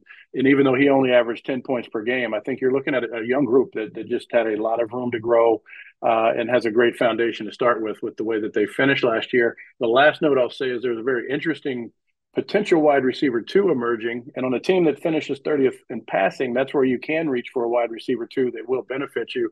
They've got a former quarterback former starting quarterback who got demoted last year because the freshman came in and beat him out, D'Wan Mathis. Uh, he's actually six six. Uh, Jared, I feel like you like tall receivers for some reason, from what I've heard you talk about in the past. Um, you know, so here's your here's your guy, the former quarterback D'Wan Mathis, kind of starting to emerge as a potential wide receiver two at Temple. Um, and they've got a couple of tight ends. I, I forgot to list their names here on my notes, but you know, they they they everybody outside of the running back room, you know, is worth taking a look at if, if they're a starting guy on this on this team right now. Um, I don't think last year was a fluke, and I think they'll only be better on offense. So I'll touch on a couple of points here. Again, EJ Warner finished as a QB 70 last year. Like you said, a lot of that was Yep. because they were figuring out between him and Mathis who was going to be the starting guy. He finished with two um, two out of the last three weeks. He had a 30 point game and a 40 point Right. game. So very much possible for him to have some really good games. In 2023. Great best ball option, especially later in drafts. The two tight ends you were talking about, uh, David Martin Robinson and Jordan Smith, both have uh, both uh, had really good finishes to the season. In fact, uh, Martin Robinson had two nine plus reception games, two 90 yard plus games, and a touchdown in both of those. So definitely a guy I would be looking at in best balls pretty late there. And then you bring yep. up my boy D'Wan Mathis again, former Georgia quarterback.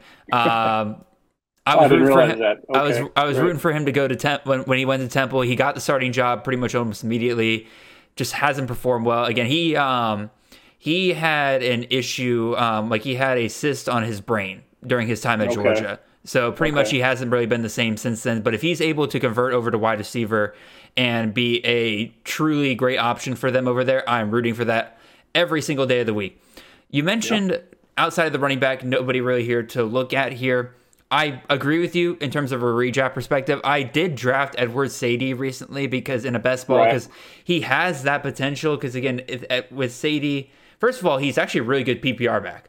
Um, like he had uh, over the last over the last six games, he had five receptions, six receptions, four receptions, six receptions, two receptions, and seven receptions. Yeah, so yeah, if 30, you're 36 catches, yeah, I would say you're you're if you're in a PPR league, that's a phenomenal finish of the season right there. Problem yeah, is, flex player. Yeah. Problem is, he's not a very good running back. Again, he averages 4.3 yards. Um, 4.3 yards per game last year, and that was heavily boosted by a random uh, 24 carry, 265 yard, and three touchdown game against uh, Southern Florida or South Florida. Yeah. So I took him just based on that, but like I wouldn't draft him in redraft. However, true freshman Kyle Williams has been drawing a lot of praise, and like you said, in a room where there's not really a ton to be excited about in the running back position, just kind of file that name away on a watch list somewhere, just in case he starts popping off really early on. Because if you have a team that is passing really efficiently, that can also help open up the run game a little bit. So definitely look out for it there. Alrighty, Mr. Miller. Yeah, that has been no, a phenomenal we, we show. Get, we had a, quite a few, quite a few true freshmen, JUCO players. Yeah, uh, I think it's. I would hope this has been beneficial to some. This is I definitely. I think we brought up a lot of new names here today for some people to kind of chew on. Here we're not again. We covered some teams we covered in the past, but I think we've at least brought up several new names for each of those. So I think people are definitely definitely going to enjoy this show. Again, Mr. Miller, it has been phenomenal. Really appreciate you coming on today. Again, just Thanks remind everybody. Me where they can find you and what all stuff you are working on over the next couple of weeks. Right. Uh, well, you know, I like to push the uh, you know the uh, the brand Twitter, which is at CFF lists.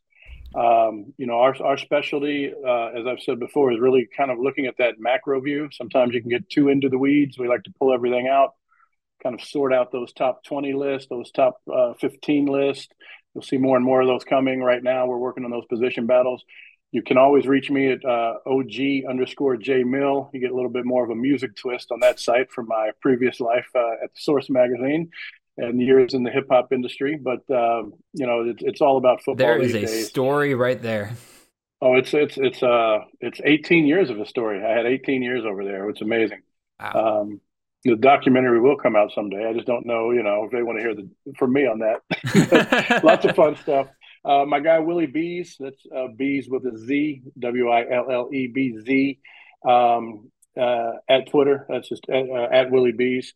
Uh, he's my partner in crime. I like to say I'm the stats guy. Um, you know, I, he's the film guy. Uh, I think it's a good combination. You know, we argue, we we we battle it out. We come up usually on our list with a consensus of our our true just the two person average mm-hmm. of where we think guys need to be, just so you get a little bit of background of kind of where where the lists are coming from. It is it is a two man show, but we we typically end up with the final list being the average of where we think guys fall, uh, which usually is, is not too far from one another. But we have some good arguments in between, which you know maybe one day will lead to a, a fun podcast itself. Alrighty, and I appreciate that, J- Jeremy. Again, you've been awesome today. And for those of us who are listening over here at Chasing the Natty, you got a lot of great stuff coming your way. Next week is the CFF Ranking Summit. It'll be myself, Nate Marquise, Chris K, and Justice over here at Campus of Canton. We will be discussing the top of our consensus rankings as well as calling each other out on some of our rankings that seem to be either a little too high or a little too low. So a lot of great discussion over the next two weeks there. So be on the lookout for that.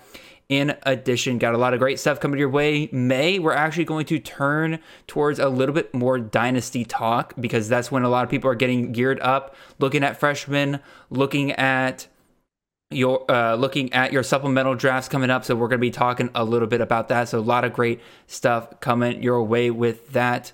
And again, if you want to, again, just a quick reminder, again, if you want to follow us on social media, I'm at CFF underscore Jared. Nate is at CFF Nate. And you can also follow the show's account at Chasing the Natty. So, with all that being said, really appreciate all of you guys listening. Got a great week ahead of y'all. I hope you had a great Holy Week, and I will see you guys next time. Have a wonderful and blessed week. Extra blessed week Adios. this week.